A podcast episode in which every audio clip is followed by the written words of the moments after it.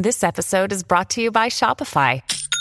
Forget the frustration of picking commerce platforms when you switch your business to Shopify, the global commerce platform that supercharges your selling wherever you sell. With Shopify, you'll harness the same intuitive features, trusted apps, and powerful analytics used by the world's leading brands. Sign up today for your $1 per month trial period at shopify.com slash tech, all lowercase. That's shopify.com slash tech. Another day is here, and you're ready for it. What to wear? Check. Breakfast, lunch, and dinner? Check. Planning for what's next and how to save for it? That's where Bank of America can help. For your financial to-dos, Bank of America has experts ready to help get you closer to your goals. Get started at one of our local financial centers or 24-7 in our mobile banking app. Find a location near you at bankofamerica.com slash talk to us. What would you like the power to do? Mobile banking requires downloading the app and is only available for select devices. Message and data rates may apply. Bank of America and a member FDIC. This is Optimal Relationships Daily, episode 211. How to Go from Introvert to Extrovert, Part 1 by Steve Pavlina of stevepavlina.com. And I'm Joss Marie, your very own personal narrator. Welcome to the show where we try and bring you some of the best relationship content in the world every weekday free of charge. And first off, you may have noticed this already, but we've actually decided to change the title of the show from Optimal Living Daily Relationships to Optimal Relationships Daily. So I hope it doesn't throw anyone off. And today I'll be narrating the first part of a two part mini series by Steve Pavlina, all about becoming an extrovert. And given that we're almost halfway through the month already, I just want to give you a quick reminder to join our mailing list if you'd like your name to be submitted for our monthly book giveaway. We do the drawing on the first of every month, and you can sign up right at oldpodcast.com. And with that, let's hear part one of Steve's post and start optimizing your life. How to Go from Introvert to Extrovert, Part 1 by Steve Pavlina of stevepavlina.com. As a child, I was very introverted, often spending my time on the computer, reading, playing video games, or pursuing other solo hobbies. I'd spend time outdoors biking, exploring the nearby fields and hills, which today are filled with houses, or shooting hoops. But I'd usually favor doing these things alone or with people I knew very well. I never felt too comfortable around strangers, and I never cared for big family events. Psychological tests, like the Myers Briggs, pegged me squarely as an introvert. Anyone who knew me would have described me as an introvert without a second thought. Like many introverts, I was pressured by others to socialize more, but I largely resisted this pressure, partly because I enjoyed being an introvert. I often viewed extroverts as lacking in intelligence and depth, and I can't say I wanted to count myself among them. However, over a long period of time, I eventually found myself becoming more and more extroverted. I embraced spending time with other people, went out of my way to meet new people, could comfortably introduce myself to strangers, and actually enjoyed it. The Myers Briggs test now labels me an extrovert. To the people who know me today, this wouldn't be surprising. I'm not the kind of extrovert I envisioned as a child, though. I feel I've done a good job balancing the introvert and extrovert parts of myself, such that I enjoy both types of activities equally. I feel just as comfortable staying at home reading a book as I do going to a new social event and introducing myself to people I've never met. I enjoy both group and solo activities, each for different reasons. Some weeks I'm far more introverted and mostly stay home with my family. Other weeks I have a full social calendar with an event almost every night. I enjoy both just as much. In order to become an extrovert, I found that I had to overcome several blocks to being more extroverted. Chances are that if you're in the same boat, you have some of these blocks as well. Blocks to becoming an extrovert. Number one, Undervaluing extroversion. Spending time alone and with people are equally important. If you're very introverted, you may undervalue the positive role people can play in your life, such as knowledge, friendship, growth, laughter, and so on. The optimal outcome is to strike a balance between the two. You don't have to give up the introvert activities you enjoy.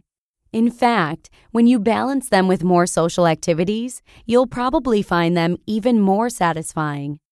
After several nights of being around people, I really look forward to a night by myself to read, meditate, write, and so on.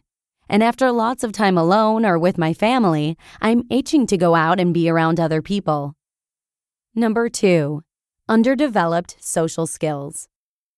Social skills can be learned like any other skill set. One reason introverts shy away from social activities is that they don't feel comfortable because they don't know what to do, especially if the unexpected were to occur. Being able to start up a conversation with a stranger and feel completely comfortable doing it is a learnable skill. The more you do it, the better you get at it. Embrace the fact that you're a beginner and don't compare yourself to others. Number three, envisioning yourself as the wrong kind of extrovert. If you find the extroverted people around you shallow and perhaps even annoying, why would you want to be more like them? You wouldn't. When I was a kid, I really didn't want to be more like the extroverts I knew.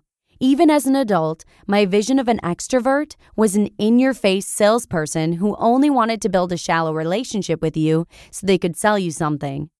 It seemed very fake and phony to me. And of course, that vision prevented me from ever wanting to be like that. But you needn't choose such a limited vision for yourself. You're free to form your own vision of a positive way to be more extroverted. Number four, hanging out with the wrong people. Why would you want to spend more time with people you don't like? If becoming more extroverted means spending more time with people you'd rather avoid, you'll have no motivation to do it. Again, you're free to break this pattern and form a social group that you'd love to be a part of. And number five, overvaluing online socializing. Online socializing has its place in your life but it's a pale shadow compared to face to face, belly to belly communication. Voice and body language can communicate a lot more than text, and emotional bonds are easier and faster to establish in person. I feel much closer to the local friends I've known for only a few months than I do to the people I've known online for years but never met in person. It's just not as fun going out to dinner with a laptop. You don't have to do away with online socializing, but don't allow it to crowd out meeting people locally. If you do that, you'll only cause your interpersonal skills to lag further behind. If you have some of these blocks and want to get past them, the first step is to acknowledge them and consider how they're holding you back. Then begin to work on them just as you would any other challenge in your life. Focus your intentions, set goals, make plans, and start taking action.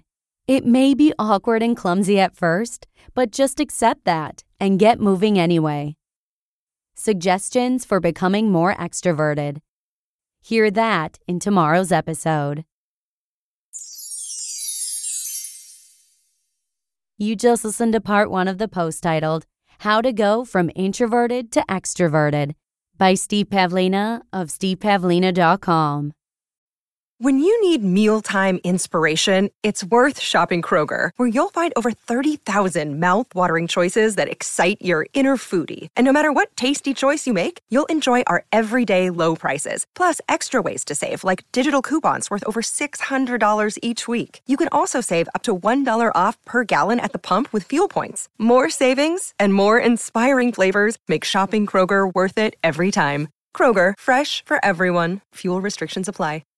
I'm not quite sure where I fall on the spectrum anymore, but I do know that I've evolved since I was younger, so I'd like to take the Myers Briggs test so that I can find out. Also, don't forget to join our mailing list if you'd like to be entered to win a free book on the first of every month. You can sign up right at oldpodcast.com. And that's a wrap for episode 211. Thanks a bunch for listening, and I hope to see you again tomorrow for part two of this post from Steve Pavlina where your optimal life awaits. Hello, Life Optimizer. This is Justin Malik, creator and producer of this podcast, but also Optimal Living Daily. the show where I read to you from even more blogs covering finance, productivity, minimalism, personal development, and more from incredible bloggers like Derek Sivers, Zen Habits, Mark and Angel, The Minimalists, and all the ones you hear on this show too.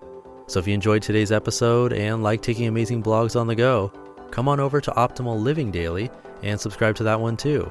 And together, we'll start optimizing your life. You've been listening to Optimal Living Daily. Be sure to hit the subscribe button to stay up to date on each new episode and head to oldpodcast.com. That's O L D podcast.com for a free gift as well as more actionable tips and resources to help you maximize your potential. Thanks for joining us, and remember, your optimal life awaits.